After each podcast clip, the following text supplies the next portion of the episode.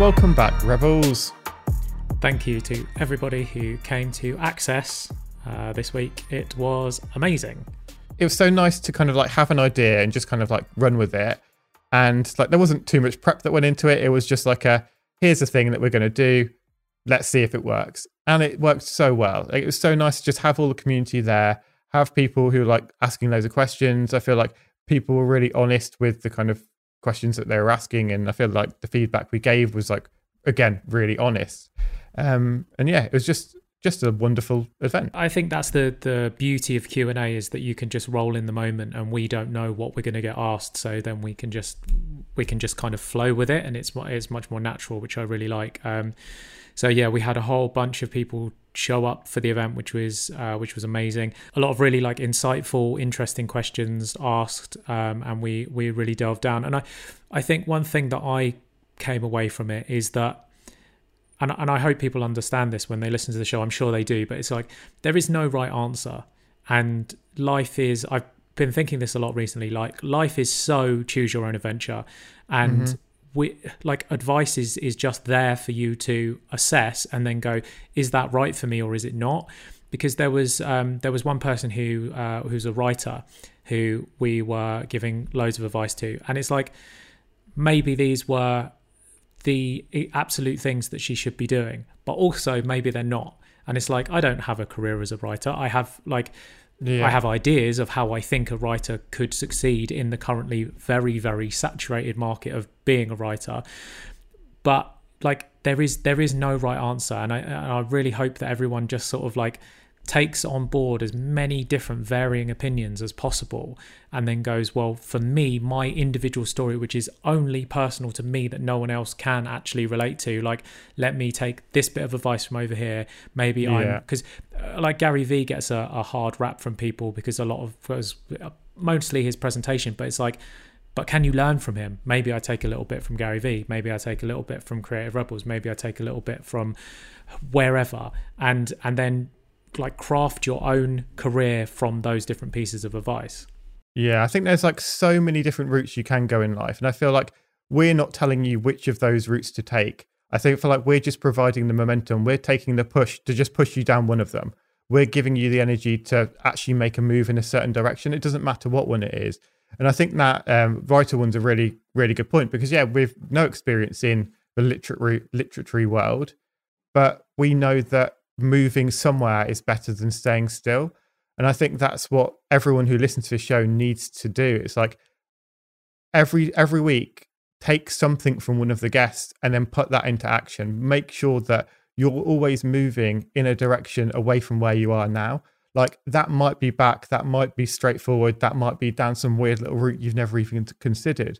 But That's I think so important. That... Like, like even going in the wrong direction, the wrong direction is more important than staying still. If you're going in the wrong direction, that's going to give you so much more momentum coming back the other way. It's like if you're having a 100 meter race, but someone started 10 meters back, and by the time they hit the start line, you start too. They're already running at full speed and they're going to keep going, but it's only because they went in the wrong direction to start with. All right, and, analogy. I thought you were going to say rubber band. You're a rubber band that gets pulled back and ah, then you ah. fire off in the. There you go. Analogies on analogies. That is a much better one. But yeah, it is that rubber band thing like you're you're slingshotting yourself back. Um but yeah it all comes down to momentum. And i think making sure that you're never stuck you're never stopping. And if you are stopped then what can you do to get going again? What kind of little bit of energy what catalyst can you get to push you in some form of direction? Yes there will be another catalyst uh, coming soon on December the 8th, we will be doing our next access event. So head to creativerebels.co forward slash access where you can sign up. You will get a Zoom link um, to be able to attend our next access event. Uh, now that we've done the first one, I feel like the the second one is going to be even more successful. Um, if you did attend, please tell a friend. Um, everyone that came, we had a lot of feedback, a lot of DMs from people saying that they did find it useful and that it did bring value. So that's why we've decided to do a second one, um, just because we we felt it, we felt we met our goals of helping people in that live context. Um, so so that's why we're going to do another one, and it is on December the eighth. Something I want to talk about this week is making bad content. And it sounds stupid, but I think it is really important that everything you put out, it's never going to be just this perfect piece. And I think this can really hold people back in creating stuff because they're like, oh, actually, I've started drawing and it's not perfect, which just means I'm not good enough and I'm going to stop. I've noticed that we've been talking a lot about content, quote unquote, recently. Um, and I mean, really, just the reason that we're focusing on that a lot at the moment is just because that is the current state of the internet of if you are doing something creative there are a bunch of different ways that you can get attention to your business. Maybe maybe one of those ways is posting flyers through people's doors. Like that does still work. Um, if you've got the right copy and and you and you scatter gun and do a thousand houses then maybe you're going to get like like some jobs from that. Your biggest chance of success is producing content for the internet. And that comes at a like with everything, if you've been listening to Creative Rebels for any period of time, you will realize that we don't go down the route of a quick fix. We always go down the route of let's learn this thing, become really good at it, and that takes time. And just because you are, uh, if if you're at the stage where you're amazing at your craft, like even the produ- production of the content is going to it's like we were talking to a chef recently who makes really bloody yummy food, but her videos, she says my videos suck. That's because she doesn't know how to make videos yet, and that's go- so that's going to be bad content because she hasn't learned how to create those properly yet. Especially like something like videos and getting started in anything like that. It's um, but I was messaging someone in our DMs yesterday about she was like, "Oh, I want to start doing videos, but there's just so much to learn. Like, I, uh, it's so overwhelming." And it's and I, and I think I responded. I was like, well, I can understand why it's overwhelming because obviously you're watching like movies that have got millions of pounds of budget and people have been doing it for their whole careers. And there's like your level of what you think is acceptable is so high because you're used to just seeing this amazing stuff. But actually to edit a video it's it's very simple. It's i was like it's like a collage. I was like if you can effectively go through a magazine cut stuff out and then lay it out in the order that you want it to be that's exactly what video editing is. Like it's just getting your clips, cutting it down, putting it in a certain order. Does that order tell the story that you want it to? If you want to start doing it chronologically, is always really easy because then it like literally follows a timeline.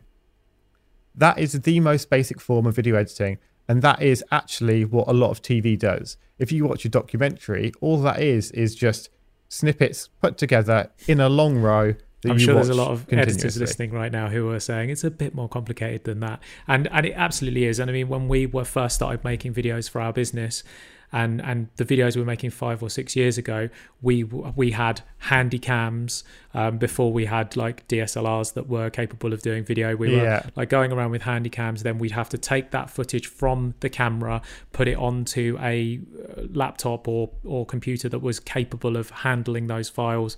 We'd have to run it through editing software. It's like now, if I want to make something, I can go onto TikTok and I can edit it within the app and so things have changed so much that, yes, maybe it might be nice to get a DSLR, maybe it might be nice to uh, edit that footage on Premiere Pro. But really, when you're first starting, if you have a mobile phone, which most of us do, then you have iMovie within your mobile phone if you're on Apple. I'm sure there's probably a Samsung equivalent within their phones. We have the technology, most of us in our pocket, to be able to just start creating as you improve through using basic tools, you can start to graduate to the more complicated things. Yeah, like I remember um, like a few years ago, my mum would like watch some of my like travel videos and she was like, Oh, I love them. It's so nice to be able to watch that. I would love to do that for myself, but it's just too much. And I was like, I literally, it was the same as what we're talking about now. I was like, well, you've got iMovie on your computer. Just when you're on holiday, just video stuff. And then when you get back, gave her like a half an hour tutorial about well, just move these things here. This is how to snip it. And then she just became obsessed with making videos.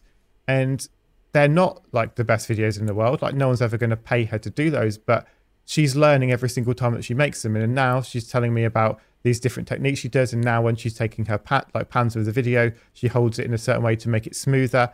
And it is just a learning curve. And I think if you have that mentality of you're going to make a hundred bad videos before you make your first good video, that is going to happen with everyone, and everyone who's making good videos now has probably made a hundred crappy videos, then it's just understanding you're just on that journey, and it's fine to put out work that isn't like movie quality. There's probably something deeper here. I would imagine that a lot of people that are saying I'm not technically savvy, I'm not I don't have the equipment, I don't have the the tech skills to do this.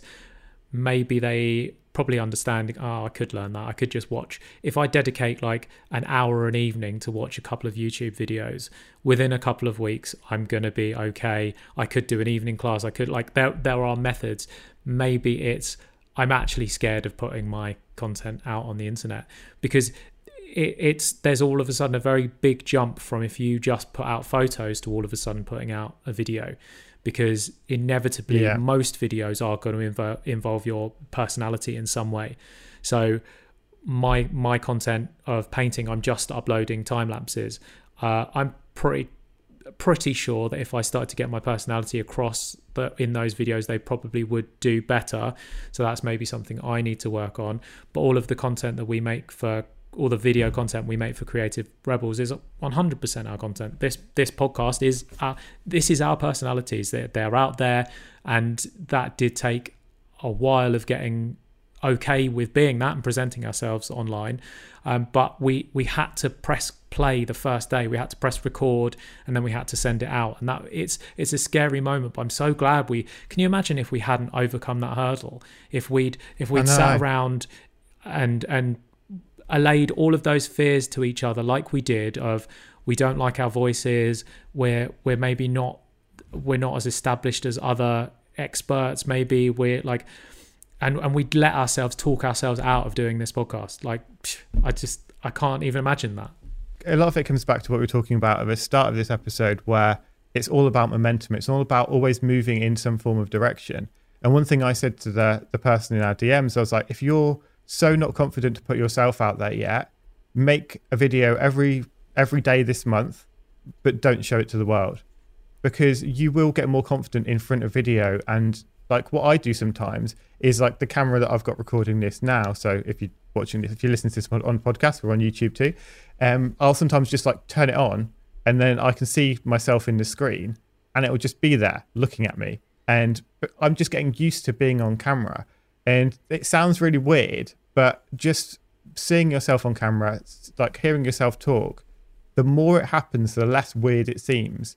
And over a certain period of time, you just get used to it. Like I've got a, um, a friend from uni, and I remember ages ago he was like wanting to vlog, and I was like, well, just set yourself a challenge of vlogging every single day. You don't have to put any of it on the internet, but make sure you make those videos because it's going to get you more confident over time. And then by doing that, then now he's actually putting stuff on YouTube where he's putting himself out to the world. And it all comes down to like taking that first step of just making the videos that no one ever saw. And they're probably like on some hard drive or deleted or something now, but it's all a process of building. And you're not going to be the most confident person the first time you put a camera in front of your face because it's not natural. It's not something that we're used to doing. But you have to make it like, but nothing we do, none of the skills we have we were born with. It's something that we've all learned, and they are all learnable skills. So I think it is just a matter of getting started, getting the momentum, moving in that right direction. Because as long as you're always moving towards a goal, you're always getting closer to achieving it. One word that comes up in our iTunes reviews quite a lot, and if you haven't left us a review on iTunes, don't wait for everyone else to do it. Please go and leave us a review right now. But one of the words that comes up a lot is the word relatable. And which is very lovely and thank you to everyone who says that but the reason why people say relatable is because they can see themselves in us when they listen to this yeah. podcast they they can see that we're not a million miles ahead of where they want to get to and so because of that like it's so funny like when when we did the event when we did access um this week and you get people coming on the call and going oh i can't believe i'm talking to you and like that's so wild for us because we can't believe that we're talking to you. We can't believe that anyone wants to talk to us. It's, it's we we literally are just two dudes. Well, three if you include Yona, who did a thing and now we're like talking to people about it and it's like you can do the things that we have done like they are totally achievable if you are holding yourself back then have a fucking word with yourself like this is us having a word with you now like stop listening to whatever that bullshit is in your head and like just do the thing like we've done the thing and you can see the successes that are coming from us doing the thing you can too do the thing you can do the thing. And I think what is great to do at the end of every day is just look back and be like, what momentum did I did I create today? How did I move closer to where I want to be? And if the answer is I didn't make anything, then tomorrow there needs to be something different happening. Because it's like even if it is just the smallest thing you do every day, over time that will amount to so much more. And so on the topic of live events, here is the audio of a live event that we did uh, before COVID hit, and it was with the absolutely marvelous Kelly Anna. And this episode, I think, is one of our most important episodes that we've ever done. Um, listening back to it, the advice in here is it's like especially if you want to become an artist but I, I, think really a lot of it is is relatable to anyone the yeah. the journey like the way Kelly Anna broke down her journey and, and everything that's involved in this podcast, I think is is a must listen. So I'm really excited for people to um to hear this one. Yeah, absolutely must listen, as David said there. And yeah, it's like even if you're not an actual artist, like there are so many lessons in this that are completely like you can take them and use them in in anything that you're doing. Um, so let's get into this episode. Yes, indeed. Kelly Anna is a freelance print designer and artist. She's had her designs worn by Beyonce, painted murals across the world, and has collaborated with brands like Nike and Lego. Her work is a bold mix of power, athleticism, femininity, and movement, a style that is an amalgamation of her entire life, really, and her artistic career. In this episode, we talk about being creative, finding a style, and money literally, I think I must have tripled the prices. And again, it still didn't deter people. It didn't stop. So I was like, fuck, I could have been selling so much more. Today we're joined by Kelly Anna, who I've been a fan of for a long time, who is an amazing artist. Anya. Thanks. universally like your work has really taken off i think there's there's different parts of your work that people sort of really relate to mm-hmm. um, and when I look at your stuff, I feel like movement is I'm moving, as I'm saying. Yeah. energy, Move, movement, movement, and energy is really important. Like, where do you yeah. find your themes for the for the work you're creating currently? I don't know if you know my backstory, but um, I grew up as a dancer. Um, well, we're going to find out your backstory. Yeah, mate. yeah. Go. Let's go deep. um, so I grew up as a ballroom and Latin dancer. Everyone finds that really weird, but I've said it enough now. It's not that shocking anymore. Um, yeah, so I grew up as a ballroom Latin dancer, and I also I was a gymnast as well. Um, and my dad, yeah, my dad was an artist, and he was um, he's pretty much my art tutor growing up, um, and he loved the figure and he loved drawing. Um, he loved life drawing and all of that. So we pretty much I grew up doing that, and then um, I started kind of practicing uh, at uh, dancing competitions. So I'd kind of go along to these competitions and watch all the dances. And... So would you be taking part in these at the same time? Yeah. Although, yeah, I was so very young. dancing around with a pen and paper. no, I wasn't dancing and drawing. Yeah. Um, but I would, yeah, if I wasn't competing, then I'd be drawing. Um, Did you ever feel like self-conscious of doing that, like whipping out a sketchbook? And was everyone like, "What? What are you doing?" So young. Yeah. I don't think I gave a shit about Great. any of that. So, uh, yeah, no, I was too young really. And then it's funny, isn't it? How we get older, we start giving more of a shit. Yeah, yeah. What was it about the kind of time you had free that made you want to sit and draw? I always, I mean, I was so shit. Don't get me wrong. When I was young, uh, my dad was like he was naturally good at drawing from like an early age. From like uh, I see sketches he did when he was like like 13, 14. I'm yeah. like, oh my God, they were so good. Whereas I didn't naturally have that um, I was more, I kind of was more expressive with my drawing, whereas dad was very literal. Yeah. So every time I would draw something and it was a bit out of shape or anything and it wasn't exactly what was in front of me, dad would literally be like, no, start again.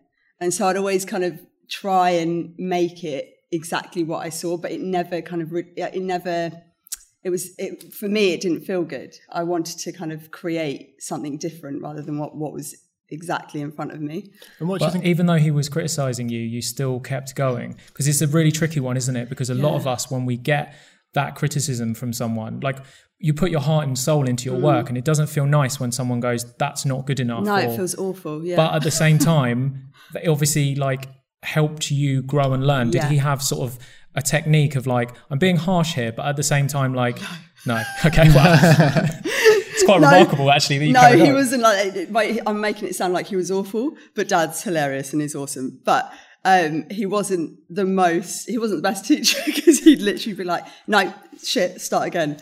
So, Wow. but I had this thing. I, I was just like, I just wanted to kind of prove to myself, and and and just because I enjoyed it, so I just kept it up, and then I kind of kept it up through high school, and and then I was kind of, I was going to end up being a, I was going to be a dancer, um, and then went to art school, and then it wasn't cool to dance in art school at that time.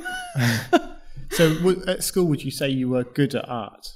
no, I think I was what I was good at was um, creating lots lots of work and kind of making sh- every everything I did was more about um, creating projects and creating themes and like um, not necessarily technically. I wasn't. I mean, I don't think I was great at drawing. Maybe, I was better than because I had no confidence back then. Well, your dad destroyed it by the sound. I know. God, sorry, Dad. Um, uh, no, but I think, yeah, I, I, back then I, I was kind of still finding myself and still finding my style. And I mean, that still took years anyway after college and uni, whatever. But So what did your did what did your kind of style look like at this point? Um, well, I had throughout um, high school uh, and kind of when I started, uh, when I went to study a national diploma, I really got into fashion. Um, and so I started doing fashion illustration and As in like traditional kind of watercolor yeah, tradition, exactly that. And, um, and then I ended up from that going, th- thinking that I wanted to be a fashion designer. So I ended up studying fashion design. And then I realized I'm shit and can't pattern cut. So I'd gone into this course and I was like, oh my God, I've like left my hometown, gone to London, become like, I wanted to become like this big fashion designer boss lady, but, and I was just like, that's not going to work 'cause I can't pattern cut. so then I found fashion illustration, a uni course at London College of Fashion. And did you move on to that? Yeah, I literally did a year in fashion design, um, completely failed it. And then I was like, what the fuck? I can't move back. I was like, I can't move back to Ipswich and get a nine to five. I was like, I've already done it. I've moved. Um, so yeah, I moved on to this course. And then, So you always had that idea of the nine to five wasn't really for you. no, Yeah. I, I don't. Um, yeah, I don't think I don't think I could never I could never do it. I don't think I'd get so bored. Not that there's anything wrong with it, but I think And so when you were on that course, was that when you did the fashion show stuff? Yeah, yeah. So when I, I won a competition in my first year to um, to live illustrate at Fashion Week, um, and then so I'd sit front row and sketch the looks as they came down the catwalk. I mean, pressure, like that's incredible. Do you know what? It's it's really weird. I think because when I was sketching dancing and that movement, I kind of was always used to Yeah. getting down quickly, lines yeah. quickly. And Dad, if you see Dad draw as well, he's so quick at sketching, and he almost the paper rips because he's that he's Whoa. really furious with his lines. But He's that angry. Your dad He's taking out the paper now. he really is the nicest guy, and he's a boring Latin dancer as well. So he's like really gracious. Um, he's a yeah, he sounds like a strange guy, um, but he yeah no he's he's so passionate in his drawing and that and that kind of and he's so confident with his mark making, Yeah. and I think that's where I got it from. Um, and so, but I mean, don't get me wrong. The first sketch I did was literally a stick man, and I was like, "Fuck, I can't show them this." but yeah, And then you did it for five seasons. yeah, uh, for, yeah, about four seasons. So Yeah. let's forget five seasons into it. Like, how did you feel like day one when you sit down there and you're like, I've got to do your this? hands sweat really badly. Oh, that sounds disgusting, doesn't it? but it was it was so because obviously like it's really hot in there and the lights are on and like people are watching you because you've got a sketch pad. People are like watching you, going, "What what is she doing?" Yeah.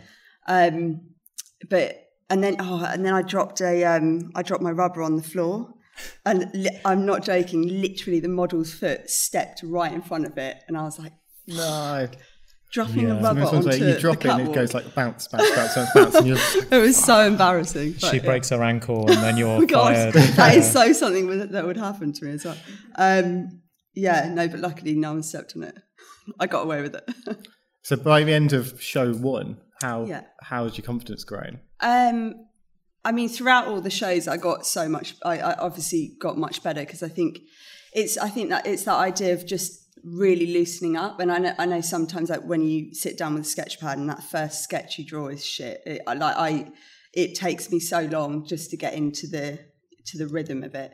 Um, yeah, I mean, for me, and I don't know if people here will relate, but the most frightening thing to me is a blank sketchbook. Yeah. Like when you just get that first page and it's like, oh my God. Yeah, I, I hate that. I can't. I normally have to start with like a paper collage or like Yeah. something that's a bit more. And I, I always flip like three pages in as well. I can't start on the first page. So stupid. it's so weird, isn't it? Yeah, I was um, watching something the other day actually, and they were talking about ways to get started when you, you just with a blank thing. And they said like the best thing to do is go back to something you've done before and just start like finishing it off. So like if you've got a previous drawing, just start adding some bits to that, tweaking it, and then when you go to the blank page, you're already in a bit of flow. So Yeah. then you get straight into it. Yeah, That's good advice. Yeah. because it is. It is. It's really. You feel really stiff because it is a lot of what we do and a lot of like the mark making we do. It's you've got to be free and kind of. um You've got to have a little bit of naivety and a bit of. um Yeah, I think as you grow older, that that naivety kind of you don't have it so much. So. Do you think that's because, like, through practice, you just become almost too polished? So you have to remind yourself. Yeah, I think so. And I think a lot of, uh, you know, illustrators and artists, because you build yourself up and then you've got your style. Um, style is such a huge thing. I end up talking about it to so many students as well. Um, but you, you, you kind of become this thing.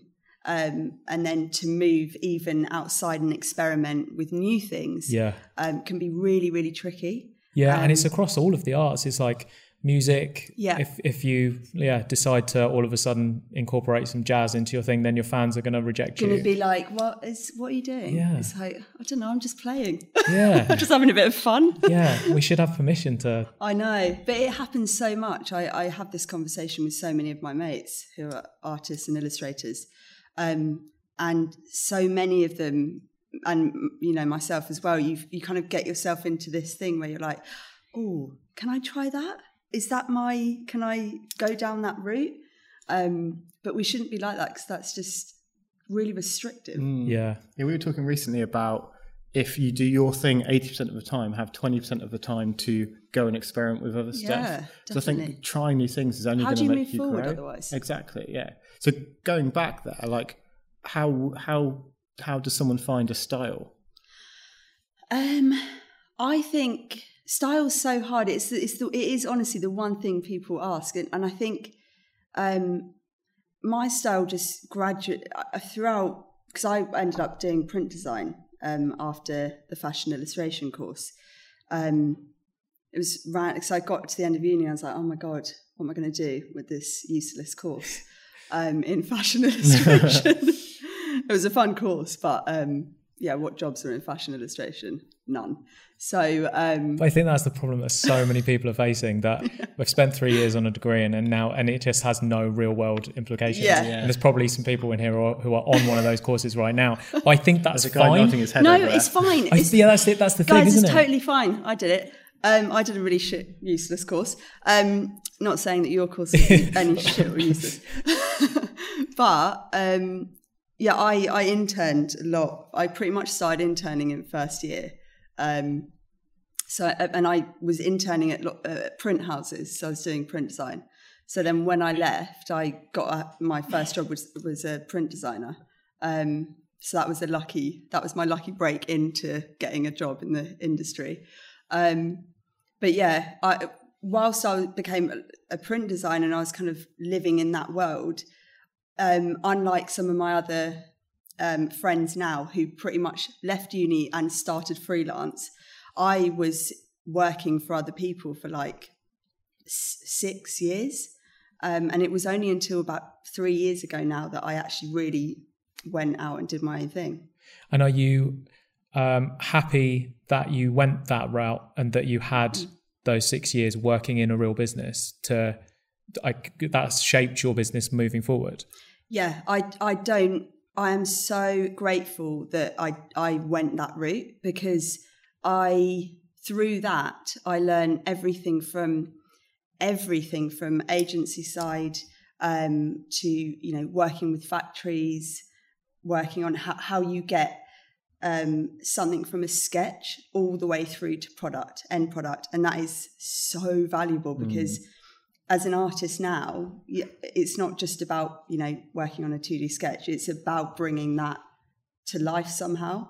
Um, and how do we do that through product, through you know, exhibit? Even in exhibitions, it's taught me how to create various product and different things. And um, Yeah, I mean, we always say to people if there's a, a job that you want to do and there's something that you think you might be good at, you can either try it on your own and guess, or you can work under someone who's done that thing. Yeah, and you can learn because uh, we only learn by doing. You can read every single business book on the planet and you'll learn loads, but it won't prepare you for just the little things that happen, like working with a client, the, the things that go on on emails, just these little things. You can only learn those by by diving in and actually yeah, doing it. exactly. And also just learning. I learned so much of how to talk to people, mm. how to email, how, you know, how to um, negotiate with clients, and you know, all of those things that I would never have known if I'd just gotten out of uni.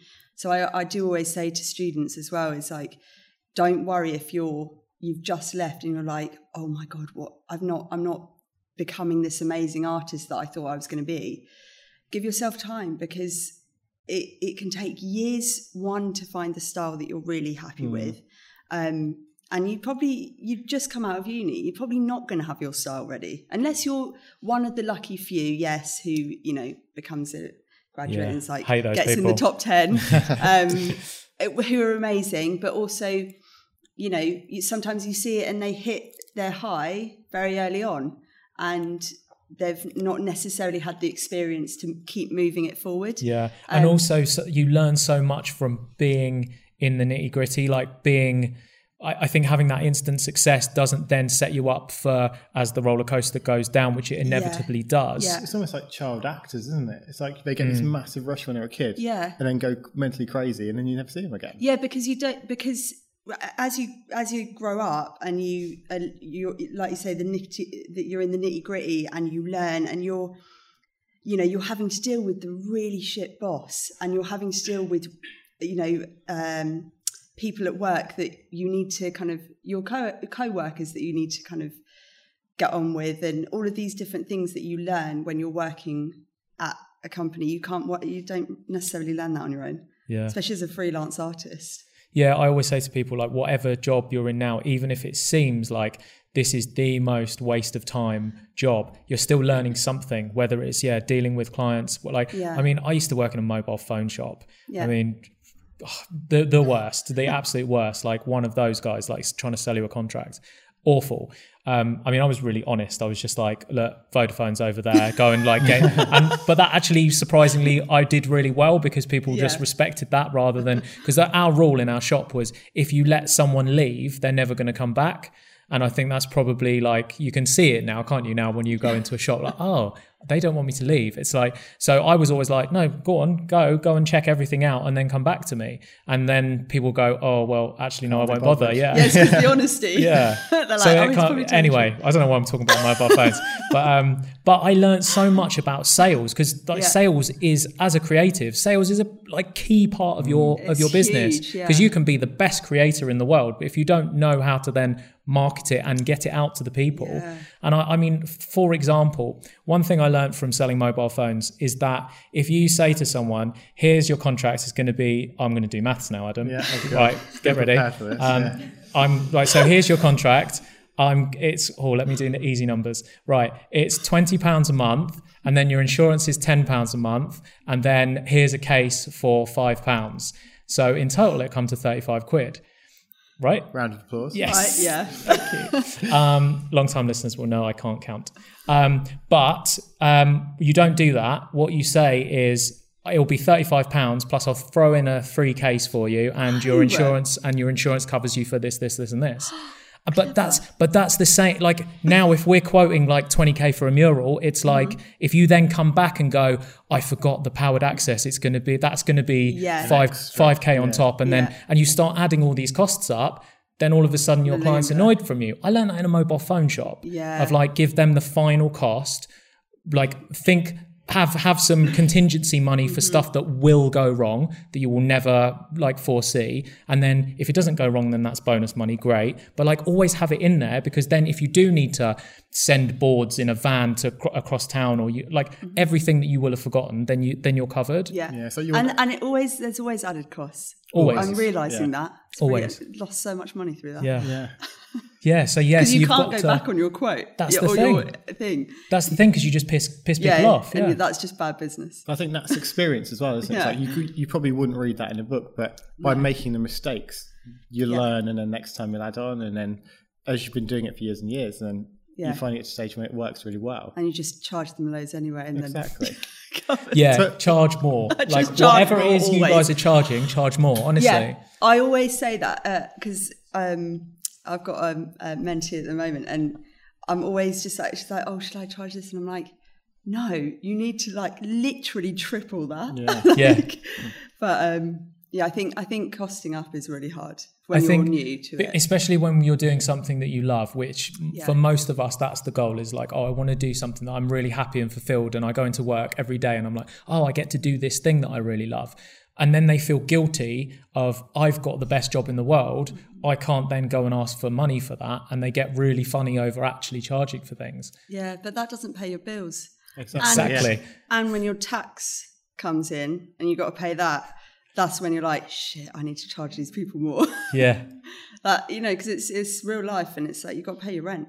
Yeah, 100%. And because if you can't pay your rent, then you can't keep doing the thing that you love Yeah. and you can't keep helping people. It's like we had someone on the podcast recently who was talking about if as a creative you don't get like get an understanding of sales and marketing, you are stealing from people. And she cuz she's like there's if your work brings joy to people, then you want them to have that. And we associate sales and marketing with all these negative things of like that it's dishonest or that you're conning people or whatever and it's not like that it's just telling people that you exist here's here's some rad shit i made do you want to buy it like if not that's cool Yeah. but like it's here and it's always like i guess it's asking isn't it it's like it's here if you want it Yeah. Being a hustler. Yeah. You got to hustle. I think that's the thing. People don't. Um, people get so scared to like sell their work as an as a as a, a product, but actually it is a product, and it's and and you and you're right. Like you make it makes people happy. So just you know, What's been your journey in terms of pricing then? oh, it's really weird actually because um, well, it, are you talking about um, Just in terms jobs of or just in terms of going from like having some art you were creating to Yeah. like the first person buying it to then realizing actually I can charge more for this. Yeah. So when I first I set up my website um, a couple of years ago, and when I first set it up, I was putting on prints for like I think I put them on for like fifty pound or something, and then it, I was getting loads of orders, which was great. Um, and then fairly, I mean, I started slowly putting them up, and every time I put it up, the sales never dropped. So I was like, okay, no one, no one knows. I'm, you know, I was never, do, I was never going. Oh, my prices have got. You know, I, I was just doing it quietly on the side and seeing if it worked, Yeah. and it, people were still buying. And then um, my partner, probably like last year, was like, "This you can't sell your work for this cheap. Like it, you've got to see it not as decoration. You've got to see it as art." yes Um, and so I literally, I think I must have tripled the prices. And again, it still didn't deter people. It didn't stop. So I was like, fuck, I could have been selling for so much more. Um, but again, I didn't, again, it was the confidence thing. And I was like, oh, who's going to, no one's going to want to pay that. But actually, nothing was stopping me in the first place just trying it. Because when we have our own websites, what's stopping you to go, do you know what, put up a piece for £600? See, See what see happens. what happens. Yeah. There's nothing stopping you. Um, and you know, even if you're, it, there's a voice in the back of your head going, "Oh, who, you know, who does she think she is selling that for that? Who cares? if you sold a piece for 600 or Yeah. wh- whatever you want to sell it Because for. there's someone out there selling one for a hundred thousand. Exactly. And so, um, and then, yeah, and then another thing I have started doing is, um, you know, really looking into the printing and screen prints and um, looking into editions and learning all about that side. You know, how much people love the editions and, um, and that kind of adds a real, a real value to it. So, and I work with the really amazing screen printers. Um, Because moment. that's the thing as well, isn't it? It's like if you charge more for it, you can create a better quality product, which at the end of the day is going to represent you better. Yeah, definitely. Um, I mean, screen printing is so expensive, and you don't, and it is a it's a hard one because you spend so much, you put so much money into it, um, and then you really just hope that you make the sales back. But again, if you if it's screen printed, people often know that it's going to be more expensive anyway. And and I suppose you you get to that stage like because you're now at that stage where you've got enough experience that you know if you do a run of prints, Yeah. they're most likely going to sell. Yeah. Whereas like and and you just build up to that stage. So Yeah. if you're putting your first things up on your website, don't, in- Don't get invest thousands and thousands yeah, you of pounds don't. to I don't think you need to. Um, I think you know, start slowly, um, and and it's the same with all business. It- it- If there's a demand for it, it, it, it will slowly build up anyway. Yeah. But um, I think don't. When I remember when I first started, um, and before I had the web shop, I couldn't I couldn't imagine um, doing a shop or doing an online shop because I, I was just always like, but who would buy this? I don't have enough money to print. How do I start this production? How do I? But all I did was literally put up one print, and I it was a Giclée print. I put it up, um, and I hadn't lost any money because I saw I did it per order. Um, so I think there's just you've got to find ways to get around. Don't scare yourself. Don't be like, okay, I'm going to release ten prints and a T-shirt and a you know. yeah. And before you sold your first one, had people been coming to you and saying, "How can I buy this?" Yeah, and I had nowhere to. I was like, I don't know, I don't have any. Um, so yeah, I, I uh, that's why I kind of started it because um, I had a bit of interest, and then because I was only really doing client work before that, and then I was like, I could probably make a bit of money on the side. Yeah. And my dad always taught me make money while you while you sleep. So, and it does. It makes money. You know, it's a good way for that. Yes, I think like if you're if you ever want to sell a product, ever want to sell anything, if you're starting anything you're passionate about, do it for free and just keep doing it until you get to a stage where people message you and saying, "How can I give you money for this?" And I think as mm. soon as that happens, that's when you know it's time to do it. Because if you just think, "Oh, I'm going to release," like like years ago, probably like eight years ago now, we thought we'll make a merch line. We'll get these oh different artists create all these different t-shirts. We'll put them out. We'll sell them for like fifteen pounds each. if we sell, if we sell, a We've still got them if you want to buy a t-shirt. See us afterwards. We'll do you a good deal. we're like, oh, if we sell a, if we sell a thousand, that's like fifteen grand. That's thousand, that's amazing. a. Yeah. exactly. But you just don't have no idea. So yeah, we bought loads of t-shirts, got them done, but no one ever asked for them. It was like we just thought we could make money doing this. But I think if you've got if people start asking for something and you're not currently selling it, that's the time to start offering it as a service. Yeah. Which obviously seemed to work well for you. Yeah, I won't do a thousand T-shirts. Yeah, well, if people start asking for t-shirts, Yeah. then start doing them. yeah, But, I mean, I do. I do my T-shirts now. So. yeah, totally. Um, so in terms like listening to your journey there, when I look at your work and like you're talking about style, and we've talked about both things of like just having the patience of like keeping going. When I look at your work, it's like your style. I can see the print design in there. I mm. can see the fashion design in there, like the the figurative drawings, and I can mm. see the dancing in there. It's like you are your style is an amalgamation of your experiences, and it's Yeah. like once you hear those, it's like really clear. It's like, oh yeah, of course it is. Yeah. it's really obvious. Yeah, yeah. I think I think that's the thing with with style. It's just it is just a build up of what you love. Yeah, mm. Um, and it should be that. It shouldn't be anything forced. It shouldn't be like a trend or, um, you know, there are going to be moments where it falls into the trend of what's going on. There's, you know, there's like everyone, we can't kid ourselves. There are trends in everything in illustration art.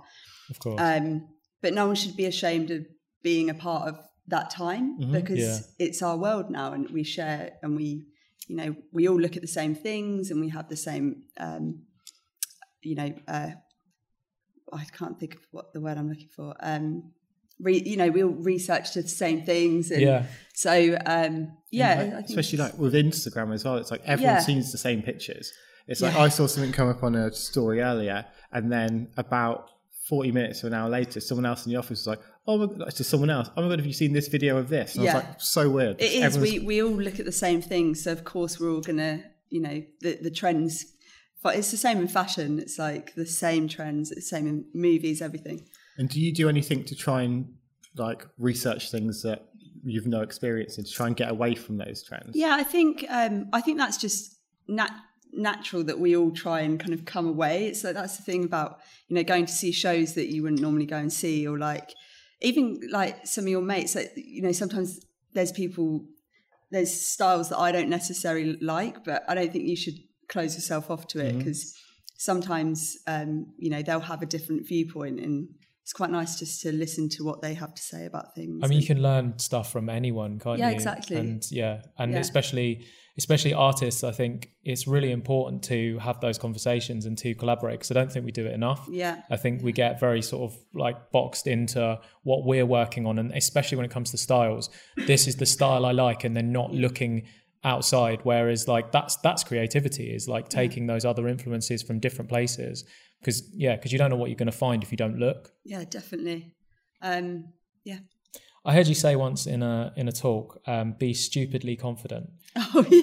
What did- People really picked up on that. What did you mean by that? I was, I was, where was I? In, I was in, I was doing the talk in Brisbane.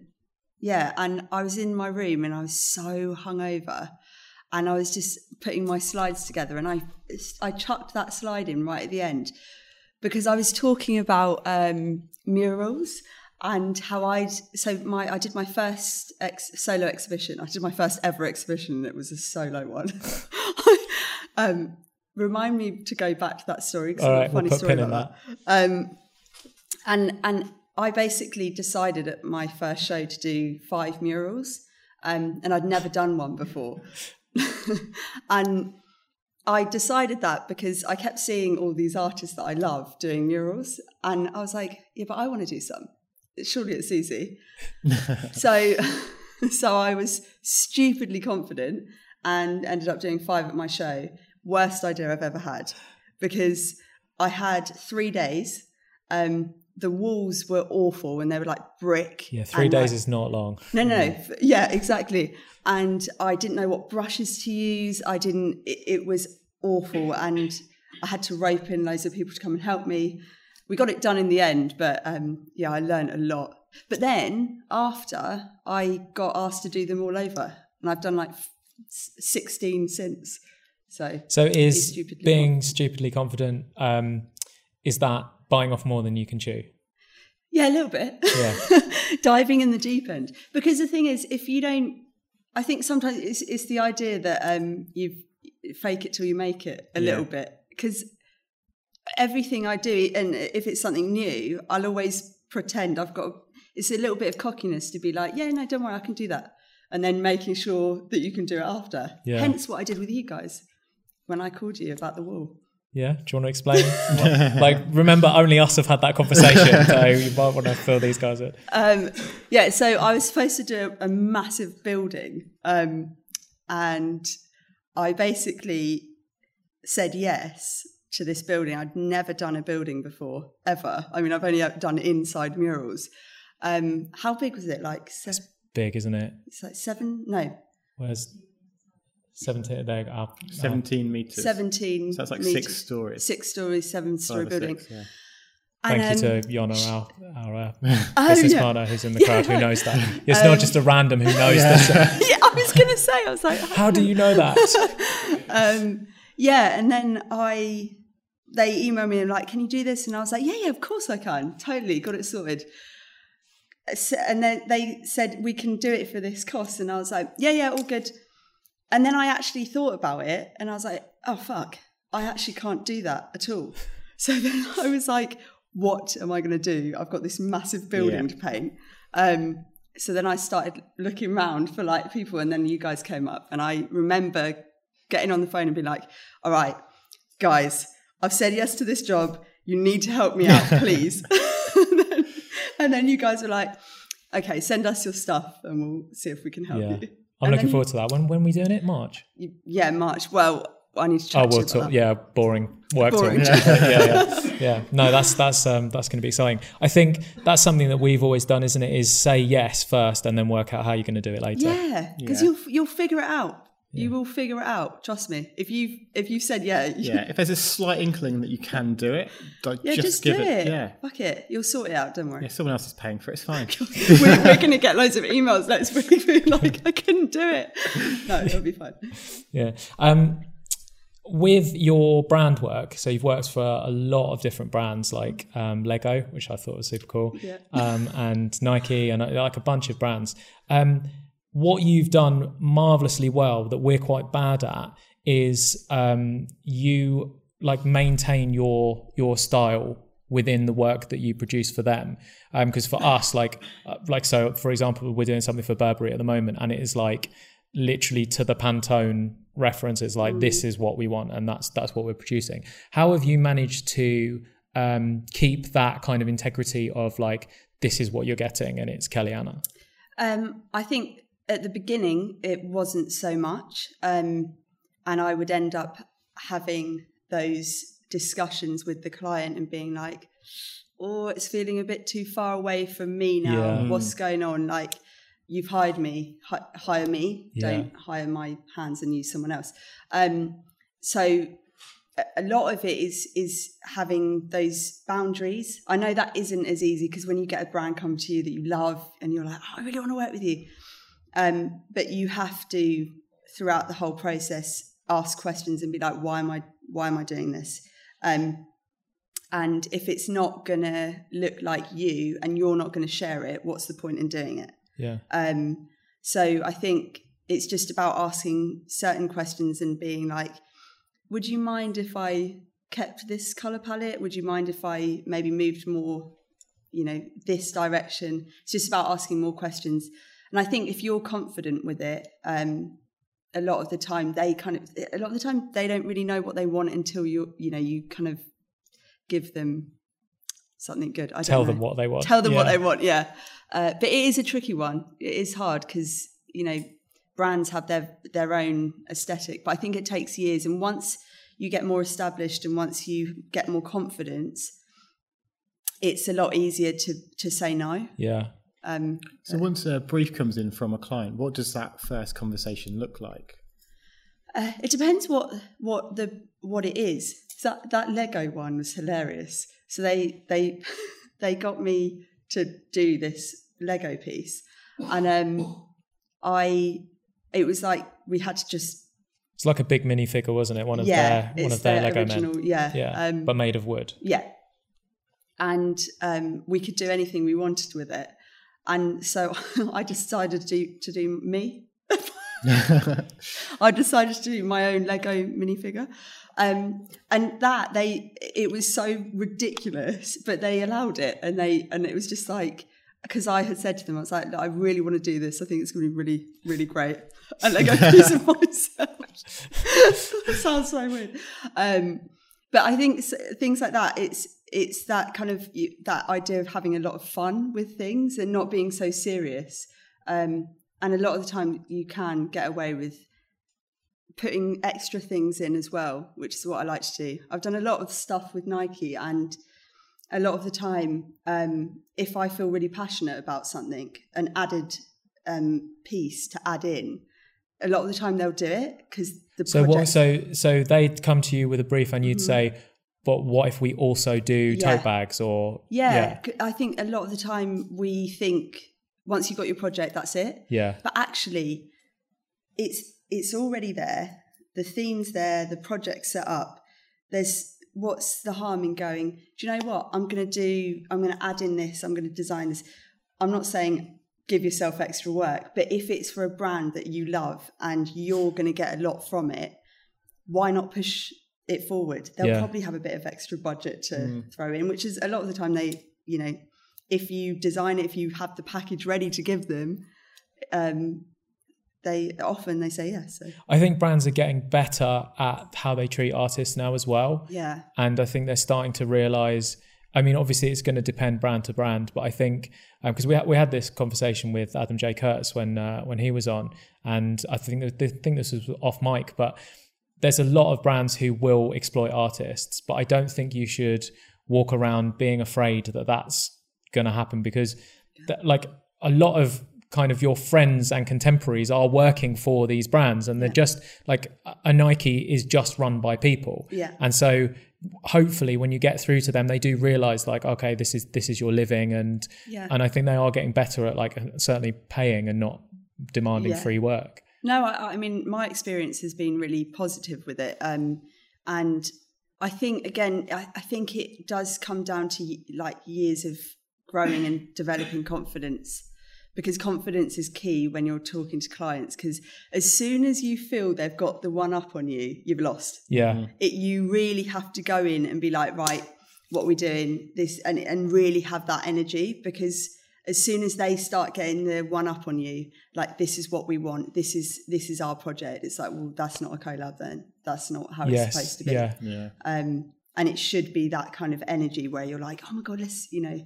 And I suppose that power comes from they've got the wallet, they've got the purse strings. Yeah, but then then they've got you in for a reason. Yeah, because you've got something that they can't, they haven't got necessarily. Yeah, I think so. So for us. Um, in the early days, we were getting a lot of this like 30 day payment term, 90 day payment mm. terms mm. from some of the biggest companies in the world that are then waiting you, making you wait 90 days before they pay you, which I think is like just corrupt, really. Yeah. And so all of a sudden, someone said, someone suggested to us, well, why don't you ask for payment up front?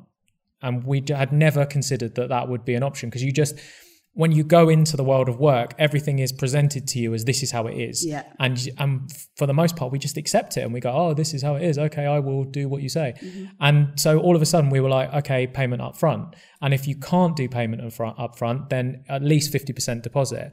Yeah. And so we've we've had like some of the biggest brands in the world going, oh, well, no, that's not our payment policies. And we go back and go, well, it's not our payment policy. Yeah, yeah we can't start painting until we can't start. been paid. Yeah. And they'll, they'll always find a way. Yeah, of course they will. We've had people running over town with a with a credit card in an Uber to make a 50% payment because we've literally gone, we can't we can't arrive yeah. without you paying us. And especially if you're going to be buying materials and all of that sort of stuff. Yeah, because like, you're the one out of pocket yeah. yeah. buying all the materials. But a yeah. lot of artists won't ask. They'll buy all of the materials, they'll and then they'll wait the 90 days. And it's like we have to understand that if these clients want us and they want our work, they're going to have to play by our rules. And we think we need to be just a bit braver. And it's like you said, confidence. Yes, That's oh, that's a really good bit of advice. I don't even do that. Do you ever say no to people? Yeah, yeah, not um. I, it's not, I don't like saying no, but I but there's there's often times where I don't feel the brand's right for sure. That there's happens quite a lot, and I don't. Um, you just so sometimes it's really good money, but it just I cannot I can't use it because it's just so far beyond something that I've built up, and I yeah. don't. Money money will come.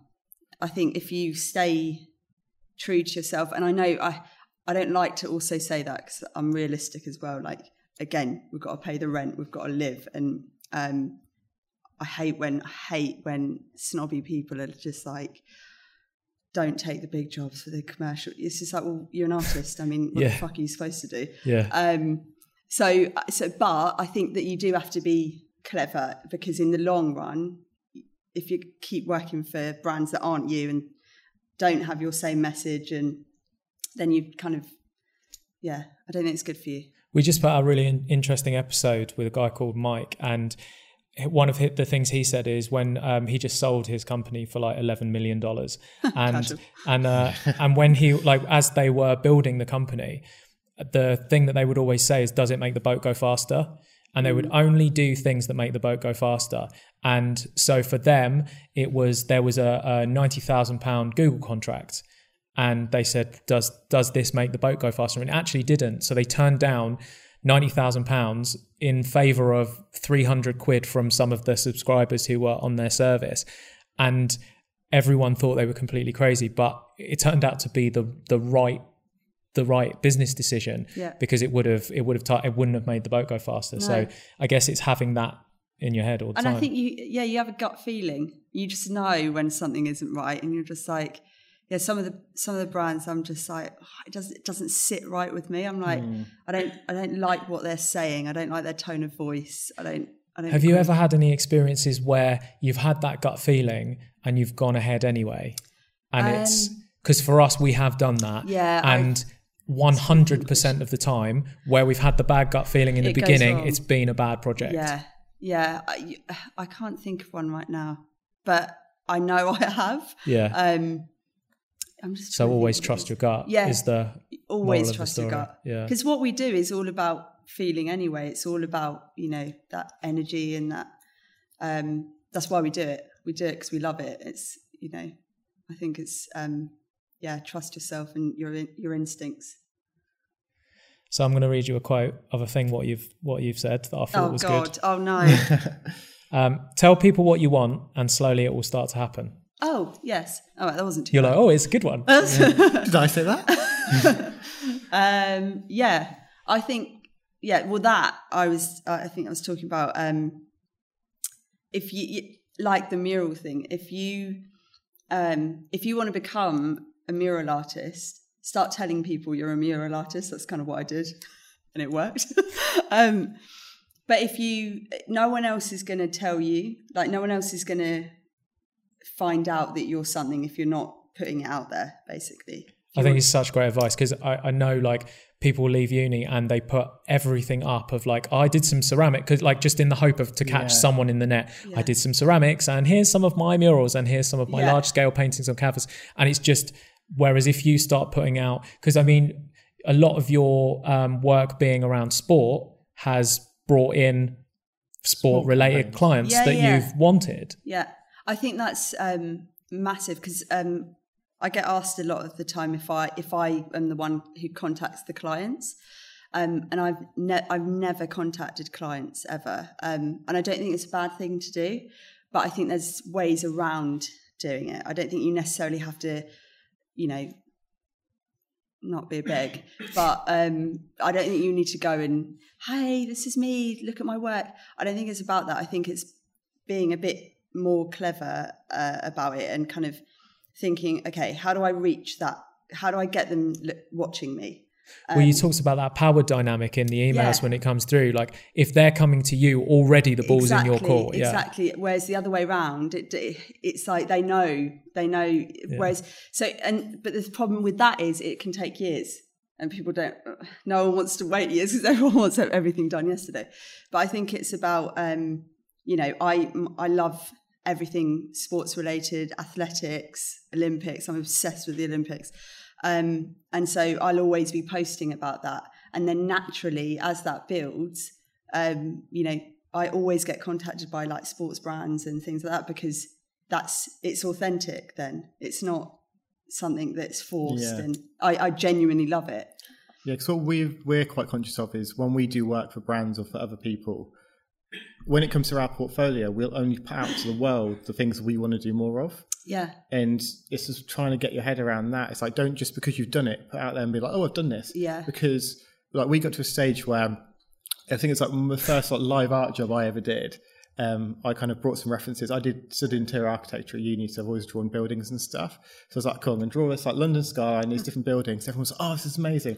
Put on our website, so it was great but look, feedback. like so that that night it was the first time you'd ever done any live art in Yeah. front of anyone, and he goes to me. Um, he showed me these references, photographic references of um, s- uh, London skyline, and but just in just Like in different just in black and black yeah. and white. And I knew I wouldn't be able to do that, and I and by that stage I'd been painting and making work for like ten years. I was like. And I, what I just said to you, like, "Are you sure you can do that?" And you were like, "Yeah, yeah, I'll be fine." So I was shitting myself because I thought I thought the whole thing was going to be a flop. And this then was like one of our first paying jobs as well. It was like an all right figure. So it's probably like for me, I was just like, oh, I'm confident I can do this. But you were yeah, I was like, "Oh, he's going to wreck this. We're going out of business. This is it." And uh, and he smashed it and just did this. I, I was just like, he's one of those annoying people. He's just good, just, just, good, good, straight away. Yeah, Oh, you're the worst. yeah he's the worst. thanks. Um, I need to see it. Yeah, so we did this. It's pretty. Well, it was. It was. You could see it off Holborn High Street for like ages. Um, but yes, we did this piece, put it on the website. People are like, oh, that's cool. Can I get a little bit of Oh, that? yeah. So we did it, and we did more and more, kept putting them on the website, and then it got to a stage where the phone would ring, and someone the office would answer and be like, "Oh, you want a skyline?" And it would almost become this like running joke of just like, "Oh, someone wants another skyline." Yeah. So when we redesigned the website, we reduced the amount of skylines on there and put more other stuff on there. Just we didn't have to do them. We got to the stage where Adam could um, paint a London skyline from Like, memory yeah, without a, now, without a reference. Every main monument in London, I can just draw from the top of my head. What? 'Cause I've just That's how many many times we've done London skylines. Yeah. We were literally sick of them. Yeah. But it's true. It is. It's true. If you if you give people that, they'll just. That it is. You've got. Yeah. You've got to be the the one who decides what people get. Yeah. But and that is how you promote yourself and how what you put out. But yeah, that's. So how do you get people to find out about you?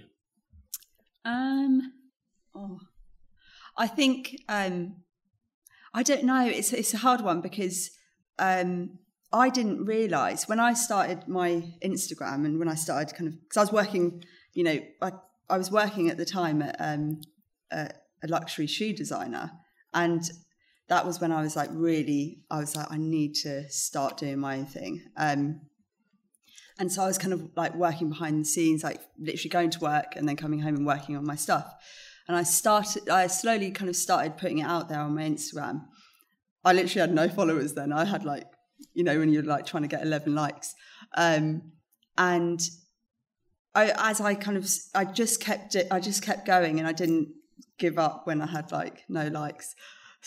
Violent. I think like we talk about it all the time. It's like everyone started from zero. yeah. Every single account started from nothing. Yeah, yeah. So it's like everyone's been through it at some point, and you have to get through that Yeah. to get to the stage where it's bigger. And you, I, I I always say this as well. You never know who's watching.